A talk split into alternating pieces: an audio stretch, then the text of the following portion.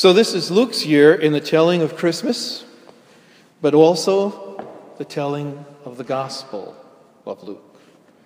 Simply, Luke's Gospel is perhaps the most orderly and carefully written account of the life of Jesus Christ. Beginning with the prologue, in which he introduces his work, confirming his care in the retelling of these events that follow, along with his purpose in writing, so that what he writes may assure those who have come to believe. His prologue to the gospel reads as follows Many others have undertaken to compile a narrative of events which have been fulfilled among us, exactly as those happenings were passed on to us as by the original eyewitnesses and ministers of the word. I too have investigated everything carefully from the beginning and decided to set it down in writing for you, noble Theophilus, so you may see how reliable the instruction was that you received. Now, no one is quite sure who Theophilus was. It appears that he was someone of stature, someone who believed, but still had questions, someone who was touched by the stories and the promise of Jesus, yet someone who may have thought it all just a little too difficult to embrace totally and needed more information and more assurance. And so Luke, who is pretty much believed to have been a surgeon of the times, with his deftness of literary skills, lays out the narrative of the birth and the life, the death and the resurrection of Jesus of Nazareth, and more. As I said, we don't know who Theophilus was, and we have no idea what his response was. But we could think of ourselves as sort of a group of Theophiluses or Theophili, at least in Luke's mind. In fact, after 24 chapters of Luke, he ends reaffirming the assurance of Jesus being in our midst. His final verses tell of Jesus' resurrection, proof of which is in his appearances following his death. He begins with Jesus appearing to the women at the tomb, who you remember mistook, mistook Jesus as the gardener at the tomb.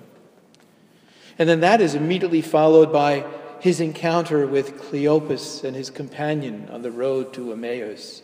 Remember that? Weren't our hearts burning?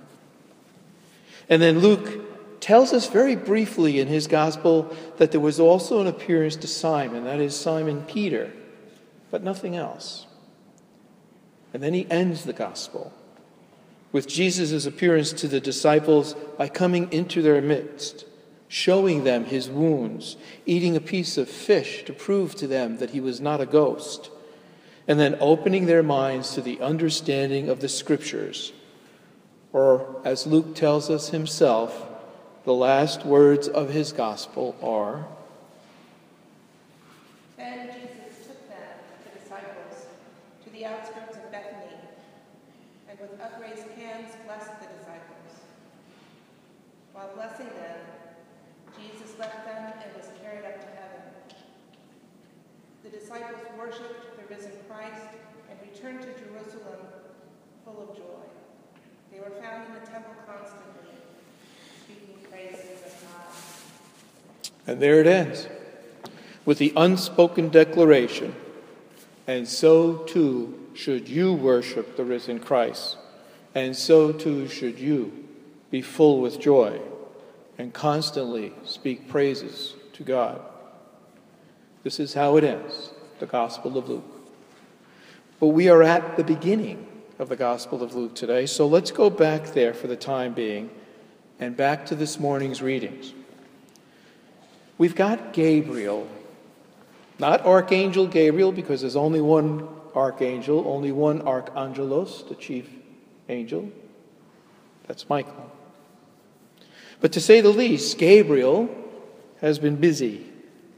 Before today's reading, Zechariah, the priest married to Elizabeth, Mary's sister, is in the temple, finally being called in the rotation of the houses of priests to bring the prayers into the temple for the Holy of Holies. This was a once in a lifetime chance. It did not happen on a regular basis. And this day he had been waiting for, as all priests would wait for. And once inside that temple, the angel Gabriel appears and he says, Be not afraid. Now, I remember being in a Christmas service at South Presbyterian Church in Dobbs Ferry with Joe Gilmore, who's the senior pastor there, who is an incredible poet and preacher and a good friend. And he would startle me all the time with different things he would do. And on this night, he came out there and he was speaking of the appearance of the angel. And he did something like this. He says, Can you imagine? Here's this angel comes flapping with its six wings, 18 feet tall, lands in front of this peasant girl, and says, Be not afraid. He says, I would have ran. Nonetheless, Gabriel says, Be not afraid. And he announces the news to Zechariah that because of his faithfulness and that of his wife Elizabeth, who has been unable to conceive up until this point, and who is well beyond the age of conceiving, that to them a child would be born, and the name of that child would be John. Now, Zechariah, either lost in the moment or caught up in his own doubt, challenges the angel, which is not a good thing to do. What do you mean? How can this happen? And so Gabriel says, Okay, you will be mute from this moment forward until Elizabeth gives birth. And so he was. The challenging of the angel with Zechariah's doubts did not go well for Zechariah. And then six months go by, and here's Gabriel again. And he appears to Mary this time. Be not afraid, he says. And he announces to her that she will give birth to a son. Gabriel tells her that she has found favor with God and that her son Jesus is the Holy One of God. And when Mary questions the angel with, How can this be? I have not been with a man. The angel is more gentle and says to Mary, With God, all things are possible. And Mary responds, Let your will be done. Let God's will be done. And before leaving, the angel also tells Mary, Oh, by the way, your sister, she's six months ahead of you. She's going to give birth. And Mary, you can imagine two sisters, sisters filled with this energy and joy. This is what brings us to today's reading. And with the news that her sister is pregnant, Mary sets out in haste. She rushes to see Elizabeth to tell her the news, to hear her news. And when she enters the house of Elizabeth and brings her greeting, the baby inside the womb of Elizabeth leaps. John leaps in her womb, we presume, with joy. It is a happy and a joyful meeting. And Luke, with his fine skills, blends these two narratives into a point of bringing sisters, infants, cousins together and establishing the relationship between John, who will come first, and Jesus, who will follow. And it is John who leaps in recognizing Jesus. A literary device, a deferential act, perhaps. And so, up to this point, there is nothing, nothing but wonder and joy. Wonder and joy and joy and wonder. And you will notice that it is also all about the women. There are no men in this thing anywhere except for an angel, and, you know, they could be maybe Gabriella, I don't know. This is where the women are. And it's sort of fitting to me as I read this and thought about that, that it would also be only the women at the foot of the cross the night that he died there, for all others had ran. But I digress. So I think, is it right to suspend the events that will follow in Jesus' life? The many years between the birth of these two and their adult ministries, of which we know little their youth, is it right to suspend the sorrow each of these mothers will later endure as they see their children suffer and suspend, quote unquote, the rest of the story so that we can focus on these moments of wonder and joy? Well, that's understandable and it's good. But the story has only just begun. And it is in the fullness of the story in Luke's telling 24 chapters, nearly 20,000 words, the longest of all of the Gospels And if you include the Acts of the Apostles, he comprises nearly 28% of all of the New Testament. He wants us to know the full story. The total narrative is what is important to Luke, and by extension, what he believes is important to us. He wants the whole story known because it is only in the whole story that assurance is found, at least to Luke's satisfaction. Now, think for a moment of the excitement he must have felt in retelling what he had learned, what he had seen, and what he experienced, how he was on fire, the hopefulness that others would find in what he had found that drove him to tell the story, the good news. But today we are at the beginning. We're at the beginning of a new church year that began with the first Sunday of Advent again. And we're now at the fourth Sunday of Advent again. And we are within hours of celebrating Jesus' birth, the birth of a child, once more. And the wonder and the joy and our hearts are on fire. We know that. We know the joy and the wonder and the burning hearts, but Luke wants us to know more. It is not just about being giddy with joy, suspending everything that troubles us, just being happy at the birth of Jesus. Yes, but there is more, and getting to know the more takes work. The work of thinking through the life we celebrate and believe in. Not just the first moments, not the easy moments, so to speak, the joyful and wondrous moments of birth, but all that follows as well. I do think there are times for stepping back, encapsulating a moment. It can be a foundation for what is to follow, but there must be a follow.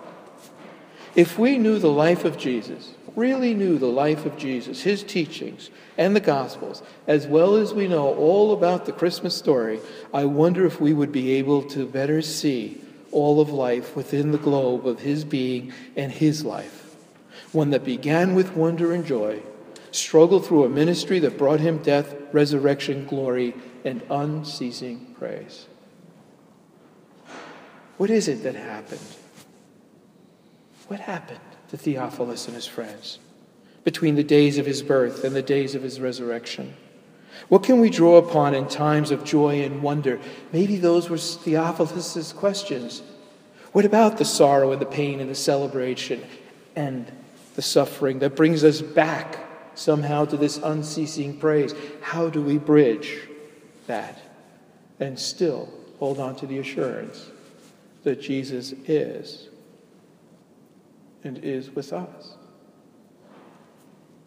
What is it in times like these, as we grieve the loss of life in Newtown and the loss of life elsewhere caused by violence?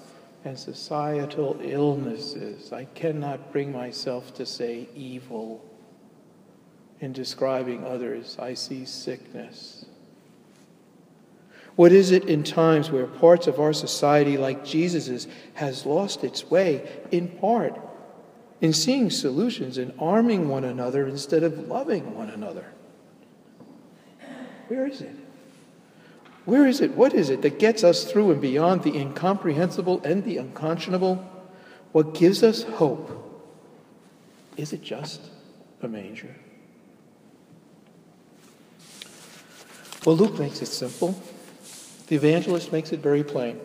Here it is, he says, all you need to know to assure you that however it is you know Jesus in your life, he was real and is real. And the stories, maybe inexact, maybe embellished a bit, tell of his wonder. Tell of his wonder beyond the words of the stories and the embellishments. Tell of the God beyond all understanding and of the peace, the abundant and exceeding peace that is real in what he left us in his life, his narratives, his promise, his resurrection, and his presence. It's as real as the babies that were born to Mary and Elizabeth, as real as the lives they lived, and as certain as the promise of everlasting life that is ours and all who go before us no matter how they may leave before us. Do you feel it? Be still. Find a time to be still. Listen to hear the leap in your heart. Because that too is real. That too says, Be not afraid. Even if you are startled, be not afraid. And know that God is with you, always with you.